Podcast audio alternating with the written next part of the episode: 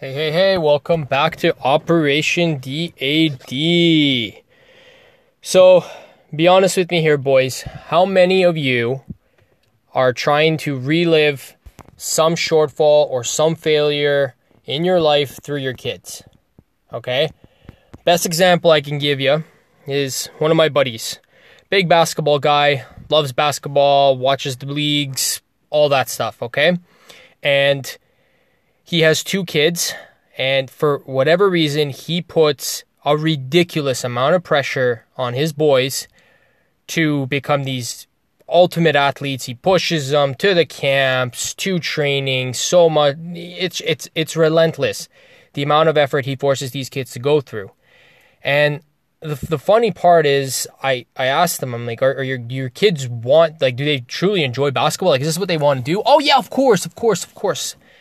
But funny because when you ask the boys the same question, ah, uh, you know, makes my dad happy. Makes my dad happy. Kid, does it make you happy? I mean, he's not the one doing the work. Now, if we run down the little background there, I mean, their dad played high school ball, went to college, played some college ball.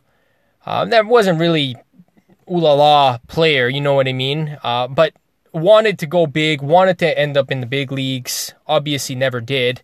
And I feel like it's a force upon his kids now to become these ultimate stars, what he ultimately could not. And forget about sports, guys. I mean, this relates to every aspect of our lives. Whether maybe you wanted to start a business and you didn't, now you're forcing your kid to try to start one. Maybe you couldn't achieve grades that you wanted at school, so now you're trying to force your kid to do them. Maybe we're talking post secondary and you want your kid to go to post secondary. I mean, endless the amount of stuff. But trying to relive your failures or your shortfalls in your youth through your kids, I mean, Let's talk about that for a second, guys. What you're doing is you're not setting your kids up to succeed, you're setting them up to fail. Okay? And what do I mean by that? If your kids are striving for something, striving for something, because you know where your shortfalls fell.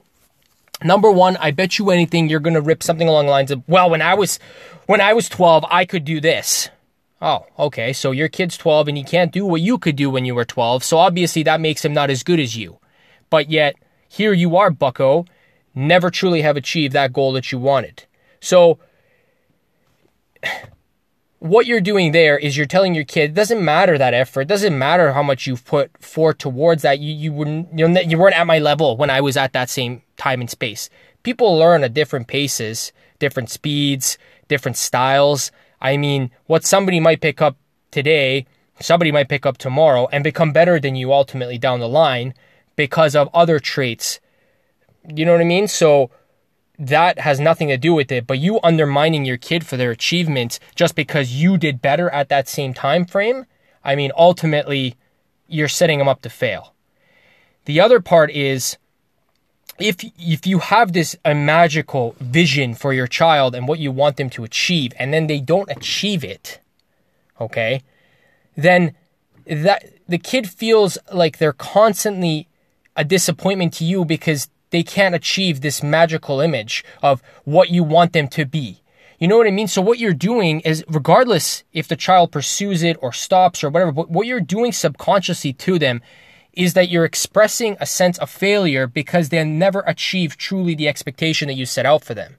So ultimately down the line and for the rest of their lives, there's always going to be this sense of, well, I wasn't good enough for my parents worst case for everything in their lives, but let's just focus on you for a second. I wasn't good enough.